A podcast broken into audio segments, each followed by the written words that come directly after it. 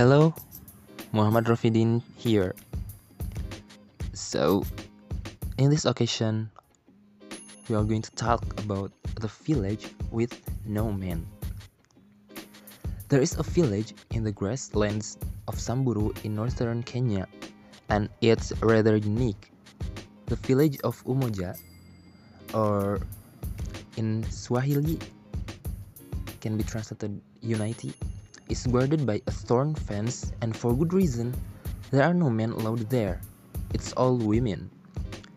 This village started as a sanctuary for 15 women who survived sexual assault and rape by British soldiers in 1990.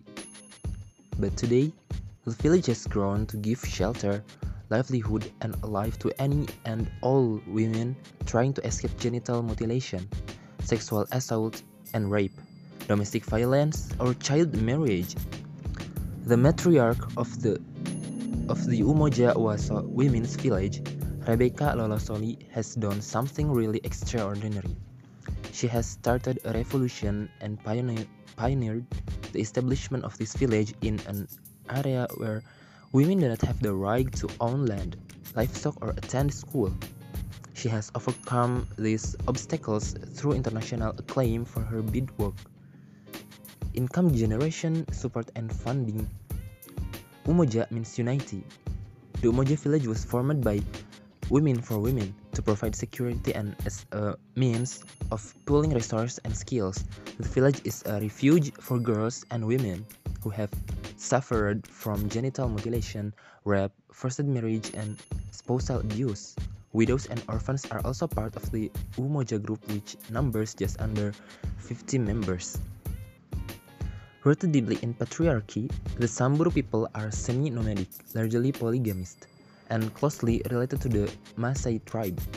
The roughly 50 women in Umoja today, along with about 200 children, have created an economy for themselves.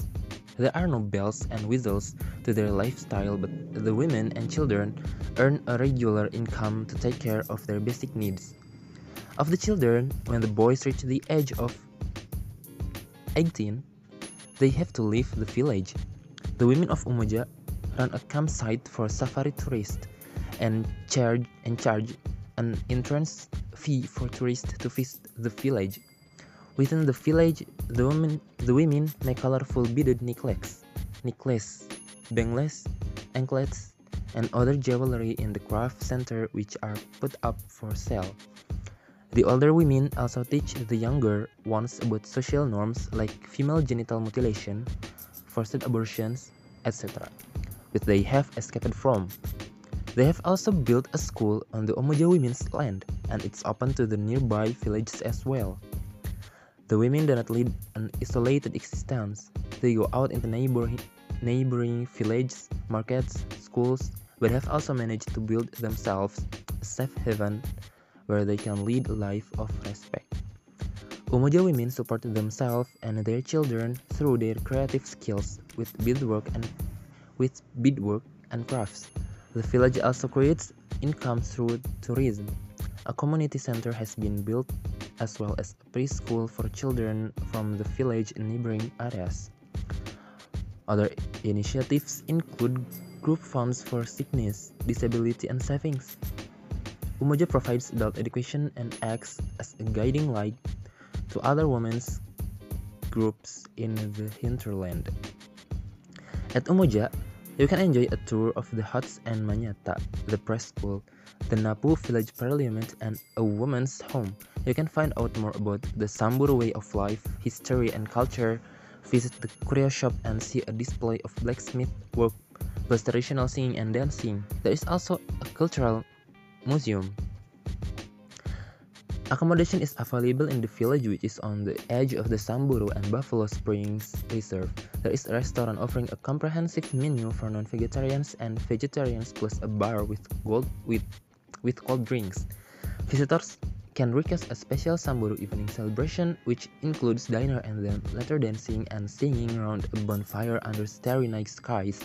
Game drives can be arranged in into neighboring with live reserves. There are three accommodation options at Umoja. Advanced booking is recommended. You can choose to stay in a traditional hut within the village and experience everyday life. The Samburu way, another choice is to stay in the safari camp where there are five chalets or bandas which are secure and self-contained with piped water from the river. Alternatively, adventurous guests can stay in the campsite next to the river and enjoy great views of the landscape and perhaps see some wildlife in the reserve across the water. The site has clean ablutions with showers, communal dining, or cooking facilities and a refreshment stand. So